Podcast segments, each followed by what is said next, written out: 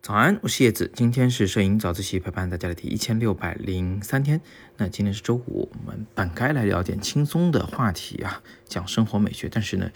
哎呀，正好是有个事儿，呃，想跟大家做个分享，也跟生活有关系。呃，是我们在发表自己照片的时候啊，要注意隐私，不要外泄。为了让大家印象深刻一点啊，咱们借一个新闻事件来讲。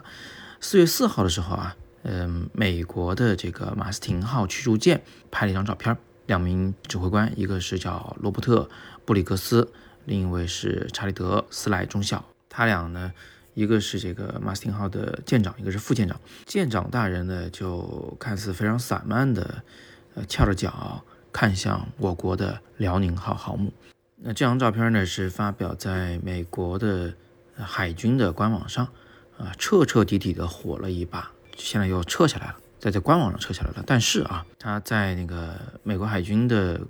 官方图片库里面还有，还可以搜得到。呃，我就把它载下来，仔细看了一眼，结果就发现一个问题啊。就一般来说呢，军事的照片啊，这肯定是不能由普通的摄影师随便上去拍摄的。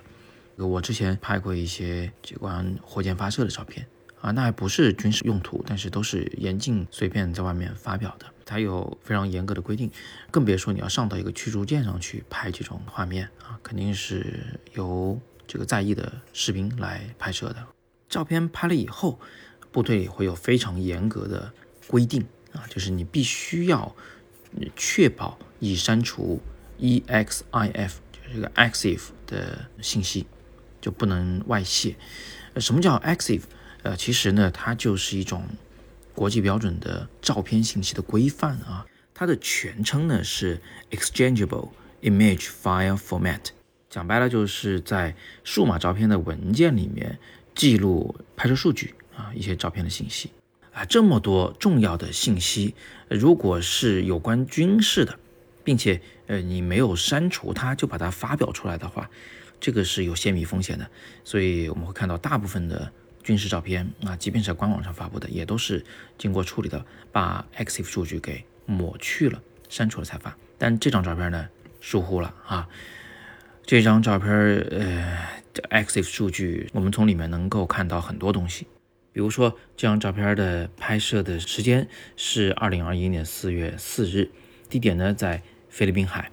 注意啊，这段文字是描述，也就是是。呃，人为写上去的文字，打上去的文字，并不是由相机自动生成的，所以它并不是直接有 GPS 的那个具体坐标的那一种信息啊，是人为把它写上去的那个地理位置一个大致范畴。摄影师用的相机是什么呢？是佳能的五 D 四，哎，熟悉吧？啊，单反相机，并且它用的啊是十六毫米的超广角镜头。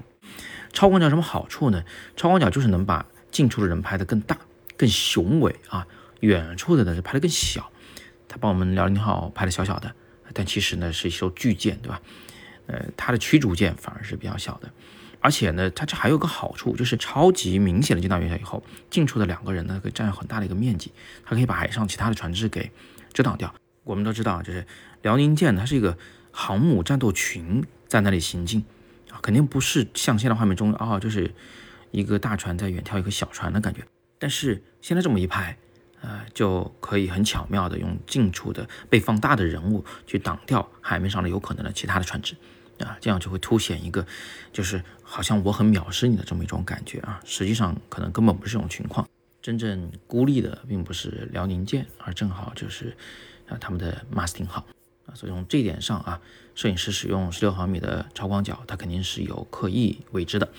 那接着看 EXIF 数据，它里边还有一个就是光圈，用的是二十二的最小光圈，快门速度用的是一百分之一秒。我们再仔细看一下这张照片啊，它的那个远处的辽宁号其实基本上是清楚的，近处的人物基本上也是清楚的，这就是小光圈的效果啊。用了超广角，又用了这么小的小光圈，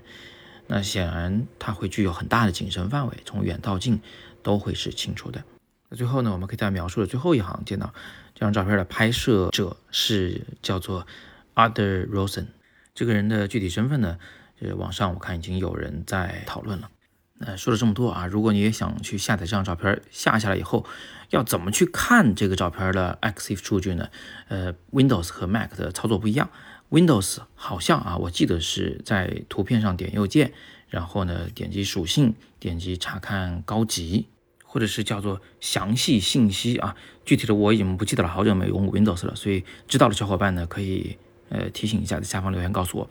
在苹果系统下呢，我们就直接点击 Command 和 I 键，你就可以看到这张照片的 EXIF 信息。在专业的软件里面，比如说 Lightroom 里面呢，点中这张照片，呃，在图库界面下右侧往下拉，其实就能见到。Photoshop 会稍微麻烦一点，需要打开这张照片，点击文件菜单，点击文件简介，可以看到 EXIF。那反过来讲，就我们自己的照片发出去的时候，想保护一下自己隐私，不想让别人看到 EXIF 信息的话，怎么办？使用 Photoshop 的时候，你可以用快捷键，Windows 是 Control Alt Shift 加上 S。啊，存为 Web 所用格式，又存为网络所用格式。这个时候存出来照片是不会有 EXIF 信息的。另外，如果用 Lightroom 的话，你就是导出这张照片的时候，呃，可以选择就把那个原数据的选项里边啊下拉，仅包含版权和联系信息，或者是仅包含版权就可以了啊。其他的什么相机信息就把它就去掉了。你也可以下载相应的系统下的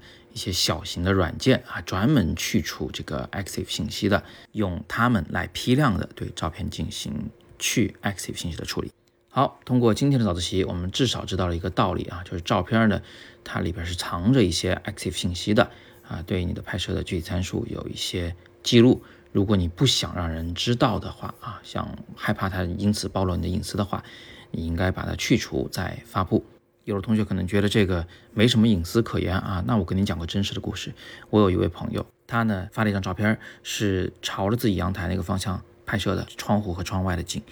我当时就跟他说：“你这照片最好删掉。”呃，他就很疑惑，不太相信我说的这个照片暴露了他的隐私，暴露了他的住址。接下来我就花了半个小时时间，找到了他所在的小区，他所在的那个单元，甚至是大概住在第三层。我把这些信息告诉了他，并且在地图上截图了他家的精确的位置，他是吓了一跳，从此以后就非常注意照片里所含有的私人的隐私了。那这个事儿呢，百分百就是真事儿，所以大家一定要注意保护自己的隐私，好吧？最后留一个小小的思考题啊，